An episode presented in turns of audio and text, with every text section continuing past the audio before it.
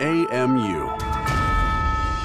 The following podcast is brought to you by American Military University on behalf of In Public Safety. Welcome to the podcast In Public Safety Matters. I'm your host, Leischen Stelter. On today's episode, we're going to talk about a subject that not many firefighters want to talk about mental health issues. While a career in the fire service can be incredibly rewarding, it can also expose firefighters to high levels of stress and trauma that causes emotional and mental injuries. Unfortunately, talking about some of these mental health problems and taking steps to address the post traumatic stress symptoms that many firefighters suffer from remains a highly stigmatized subject in many fire stations. Ending that stigma is something my guest is very passionate about.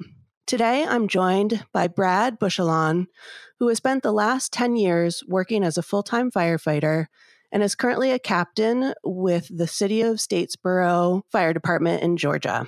He is also a long term peer support team member within his department, helping firefighters talk about mental health issues. As a continuation of his passion, he recently began his master's degree in human services counseling with a focus in crisis response and trauma. Brad, thank you so much for joining me today and welcome to the podcast. Hey, Leischen, thank you for having me. So, I wanted to start our conversation by talking about the environment in the fire service when it comes to mental health awareness. As someone who has been in the fire service for many years, are you seeing more firefighters who are willing to talk about the trauma and stress that they encounter? Or is this something that's a really highly stigmatized subject still? Well, from what I've seen in the last two or three years, the uh, stigma is starting to slowly fade away. At one time, it was very taboo to talk about it, and nobody wants to talk about their feelings. And you're supposed to be that brave, macho man running into the building, and that's absolutely true to an extent. But now we're discovering there's long term effects to that and to this job. However, there's more peer support groups popping up every day and more and more people willing to talk about it and get it out there and seek the treatment they need.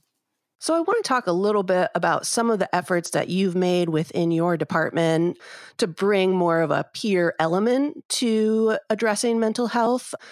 I understand that your department doesn't exactly have a formal peer support team, but that you, in many ways, have kind of taken on that role of being a peer support person within your department and helping other firefighters know that you're someone who is trained and interested and willing to talk about these issues. Can you tell our listeners a little bit about what you've done on the informal side to help bring mental health awareness to your fellow firefighters?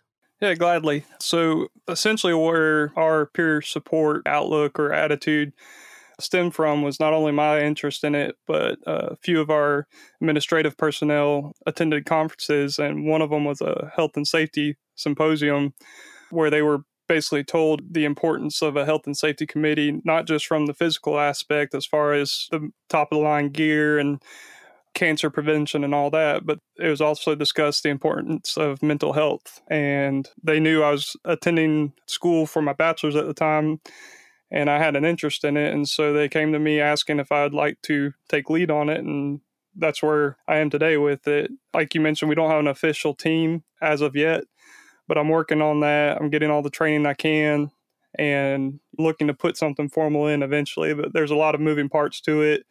And I just want to make sure everything is squared away before we implement it. I am a firm supporter of having a team without sounding like a hypocrite since we don't have a team yet even if it's something informal like what we have. Basically, what we have now is guys know that I'm studying this material and this subject matter. I'm very passionate about it. And they may talk to me or they may ask advice on what they need to do in certain situations. And we go from there. You can do things such as suggest the employee assistance program if your department has one, or any local counselors there may be, or any other resources that you may have, depending on the circumstance. And I'm kind of curious too if you can talk a little bit about your approach to being sort of in this informal peer role. Like, are you someone who is actively assessing some of your fellow firefighters to see if they've say there was a pretty high stress situation happen, is it something that you're actively looking to see if someone might need support or do you wait for them to come to you? Can you just talk a little bit about your strategy and approach when it comes to addressing some of these sensitive topics? it is like you said a very sensitive subject matter it doesn't matter if it's a very stressful traumatic call that we ran or a divorce that's happening back at home or the death of a close family member any of that can be very sensitive to that individual and the way i view it is i certainly try to identify those in need because that's something i'll be educating my department on and i hope others are as well as the first step is after educating is identifying, recognizing that somebody is in need.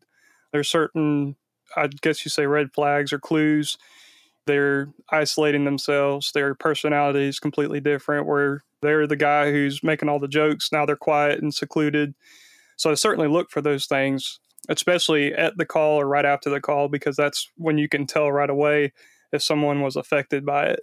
However, you know, just around the station, as a supervisor too, it's important to notice if your guys are acting off or your guys are acting different.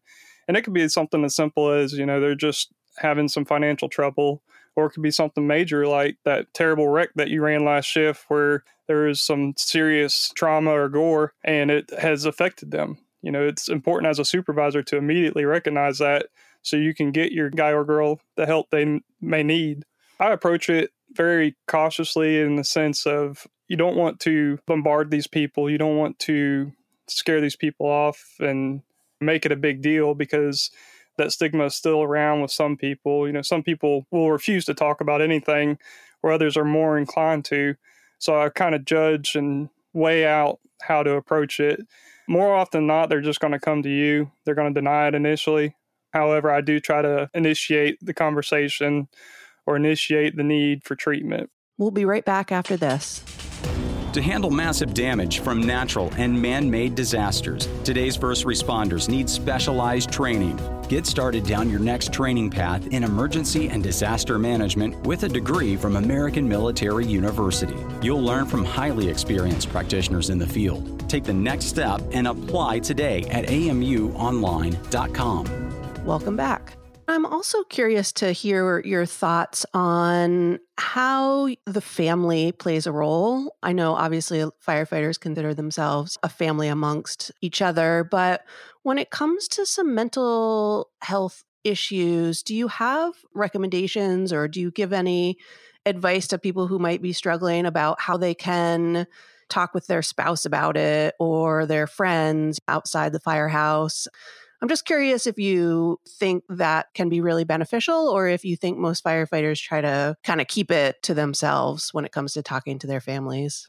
Well, there's a ongoing joke, I guess you'd say, or ongoing discussion that communication is the biggest issue in the fire service, whether it's around the station, some paperwork didn't get done because so and so didn't let so and so know, or on the fire ground where radio traffic wasn't heard and somebody gets hurt or the incident goes sideways real quick. Communication is an ongoing issue in the fire service, and that rings true with this subject matter. Not only is it important to talk to your guys or talk to each other about it, but it's equally important to let your family know back home because it is critical to separate work from home because you don't want to bring work home with you and you don't want to take home to work with you.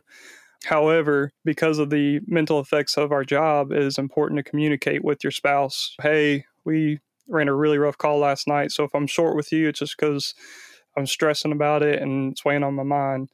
Or even if it wasn't a rough call, just running a bunch of calls and a lack of sleep. Sleep deprivation is a huge factor in the fire service and it can affect us physically and mentally, causing us to be fatigued, causing us to be more emotional than normal. So there's certainly a fine balance between not carrying work home with you, but all it takes is just a simple conversation, which is something I've been wor- personally working on myself.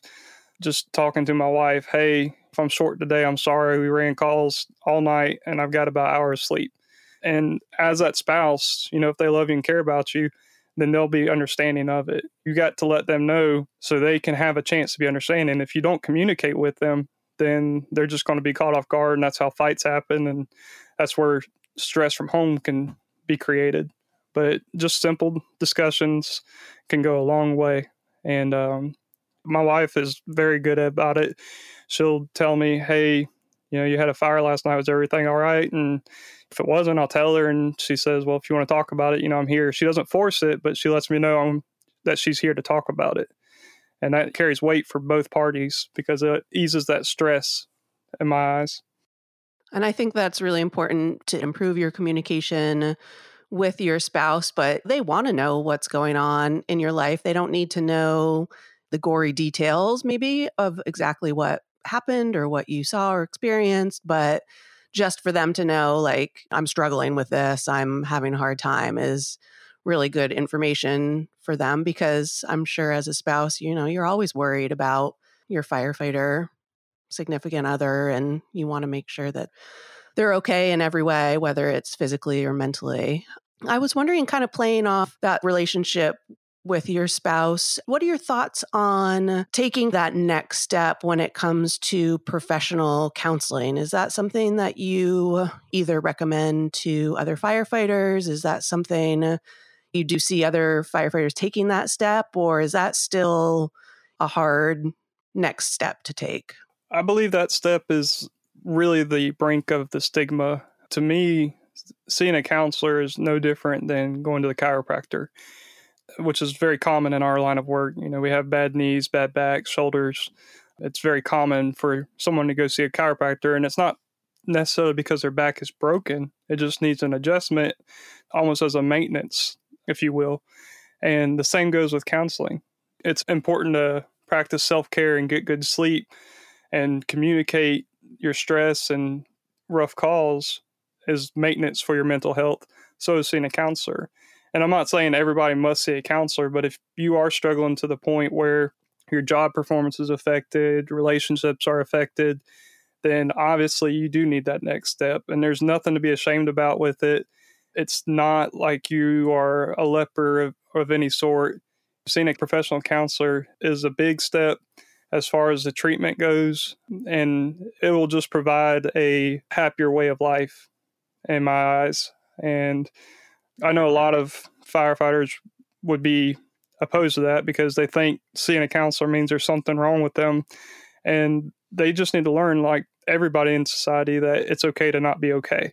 And all you're doing is seeking that maintenance for your mind, just like you would your back or anything else. I think that's a really good way to look at it. It really is more of a maintenance. If you wait too long and you wait for things to really fester or just get worse and worse and worse, then when you go, it is going to be like a very jarring experience. But if at the first signs of seeing that something's wrong, you start addressing it, then it becomes more of that maintenance approach, just like we take our cars in for regular checkups and we get physicals as regular checkups. Like, I totally agree that having that mental health checkup is really a great strategy because it helps identify if there are things that maybe you haven't even recognized are affecting you, brings a lot of that to the surface instead of trying to bury it. So I'm really happy to hear that there's more focus and attention and the ability to seek that next step in professional counseling. Do you have any recommendations? I think one of the toughest things for a lot of public safety folks is finding the right counselor. Do you have any thoughts about what to look for when you're looking for a counselor? Yes, ma'am. To me, finding a counselor is sort of like finding any other doctor. The importance is making sure that counselor specializes in what you need help with. For example, if there's a firefighter who is struggling with alcoholism, he's constantly drinking off on his days off and coming in hungover and needs help with his alcoholism, he would want to seek an addictions counselor. Whereas if you've got a uh, firefighter who's dealing with anxiety or PTSD, then you would look for a counselor who specializes in that. And oftentimes, when you, I mean, you could Google mental health counselors and, you know, list of names will pop up in your area. And typically, their website or their information will be listed there as far as what they specialize in. You know, if they're just a children's counselor, if they're just a divorce counselor, that's the first step is finding a counselor that specializes in what you need help with. Once you find one or two, even three of those counselors, then just go visit them. Oftentimes, their first, depending on your insurance or the counselor, oftentimes you get one or two visits for free and you can just go and introduce yourself and see if you like that counselor. If you're not really developing that therapeutic bond with that counselor, then try another one. But it's important if you're going to see a counselor to see somebody who's going to be effective. If you kind of have the outlook that you're not looking forward to your interaction with a counselor, you're not going to be successfully treated by that counselor because it'll be seen more as a chore and not as a benefit. I think a lot of folks to need to have that mentality that it's a trial. You're going to someone to see how it goes. It's not like you're going to try one person. If it doesn't work out, you're never going to another counseling session again. I think that can sometimes be a hurdle for firefighters. Like, okay, I'll try this once. And if it doesn't work, I'm I'm done. That's not how it works. Like you do need to try out a couple different people because it's just all of us have different personalities and approaches and you just have to find that good fit. So I totally agree with that advice. I also wanted to talk to you a little bit since you're pursuing your master's degree in counseling and trauma. I was wondering if you could maybe share a little bit about how you hope that academic background will contribute to your approach in the fire service? As a firefighter, I've come to learn what makes us tick and how we think and similar personalities. And from what I've recognized, what I've seen is that more often than not, a firefighter doesn't want to talk to some counselor in an office and lay on the leather couch and look at all the books and talk about their feelings. They want somebody who can associate with them and relate. And they also want somebody whose credentials add up. If I went to a training class right now and was taught by an instructor who didn't have the certificate I'm seeking, obviously I'm not going to trust him. I'm not going to get a lot out of that class. Well, the same goes with me and my approach with counseling. I feel as though if I have that master's degree, so I have the educational background coupled with my experience in the fire service, it'll be more effective. And that goes for anybody who's seeking a similar path. You want to have that experience so you can relate to these men and women when they come into your office or practice and go to talk to you about that bad call that they had. You can say, you know, I had a similar experience when I was on the truck. And I think the master's degree just expounds upon that validation of okay this guy is somebody who not only knows what he's talking about but understands what i'm talking about. And for other folks who are thinking about taking a similar career path who enjoy the counseling and mentoring aspect that they can provide to other firefighters I was hoping you could talk a little bit about something you've written a lot about, which is vicarious trauma and uh, some of the issues that firefighters or anyone who's in that peer support or counseling role when you're the person who's listening to these things that other people experience that are very traumatizing to them, it can often have an impact on you. And I was wondering if you could share a little bit about how you address vicarious trauma or secondary trauma is another term for it, but what you do kind of mentally to prepare yourself to take on or hear some of the trauma that other people are experiencing? Well, the, the vicarious trauma or secondary trauma, like you mentioned, is somewhat relatively new, but it's very similar to what is known as compassion fatigue in counseling, which is where you're constantly hearing these stories, you're constantly hearing about these horrible calls or these abusive situations that these victims are in. And you do have to be cautious about that. It's almost like a workplace hazard that you must be aware of before you go into.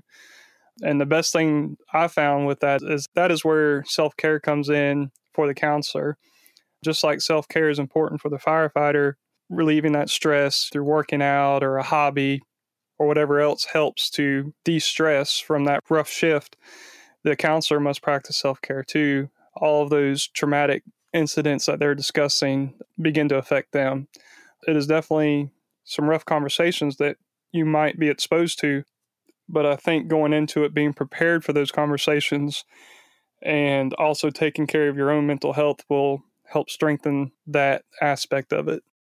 And I think that applies to all firefighters. Obviously, as a counselor or peer support, you're role is to listen to those tough conversations. But even during a debriefing or even just around the firehouse where firefighters are sharing their experience, like seeing a deceased child is obviously very traumatizing. And like even just hearing about it can have effects on other people. So I think it's important not only to be aware that that could be damaging to other people, but also it could affect you, your individual well being when you hear about things like that. So, firefighters need to be prepared to experience things, but then also to hear things. So, I think it's good that there's more information being shared about vicarious trauma and secondary trauma.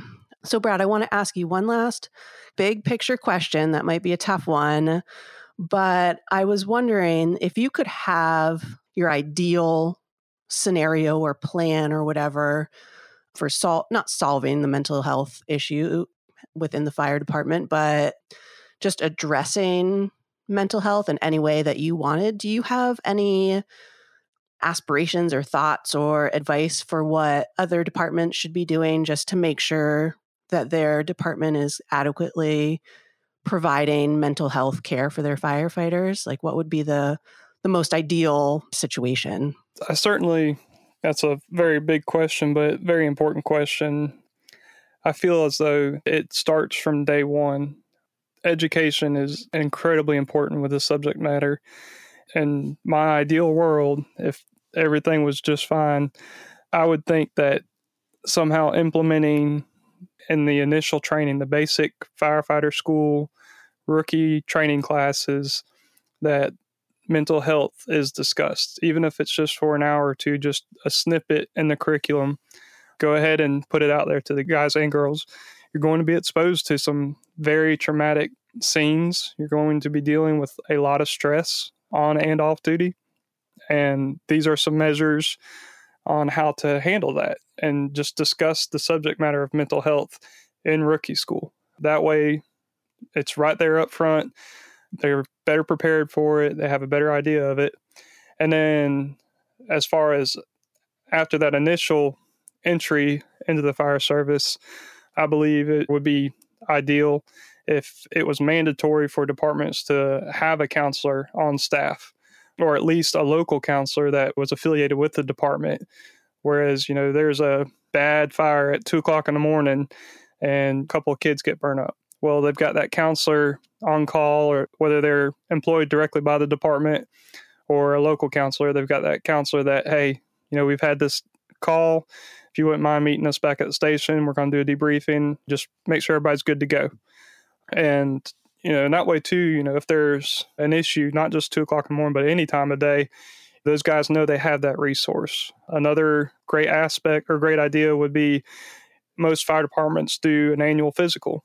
Part of that physical could be a mental health screening. We screen our blood for all sorts of chemicals and vitamins, looking for cancer and this and that. And we check our flexibility and strength and all that but there's not a big push right now to do a mental health screening. So that would be outstanding if that could be incorporated in an annual physical. And that'd be pretty much all I could think of at this time is, you know, catch them early, you know, when they're first start in the fire service, and then have mental health as an ongoing thing that is on the same level as all the other training and with annual physicals. I think that's excellent advice and recommendations. And hopefully, one day before the end of your firefighting career, you'll see that more departments are taking those kinds of steps. I think they're on the right path. But like you said, I think there's more work to be done to just address mental health from day one until the end of a career and even beyond. So, Brad, I really want to thank you so much for joining me today and sharing your expertise. And I, I really want to commend you for being so passionate about this topic and working really hard to help take care of your fellow firefighters. It's a really amazing endeavor. So, thank you. You're quite welcome, and thank you for having me. And thank you to our listeners for joining us today for this episode of In Public Safety Matters. I'm Leischen Stelter. Be well and stay safe. For the latest public safety news, visit inpublicsafety.com and sign up for our daily newsletter. Thank you for listening. AMU. American Military University,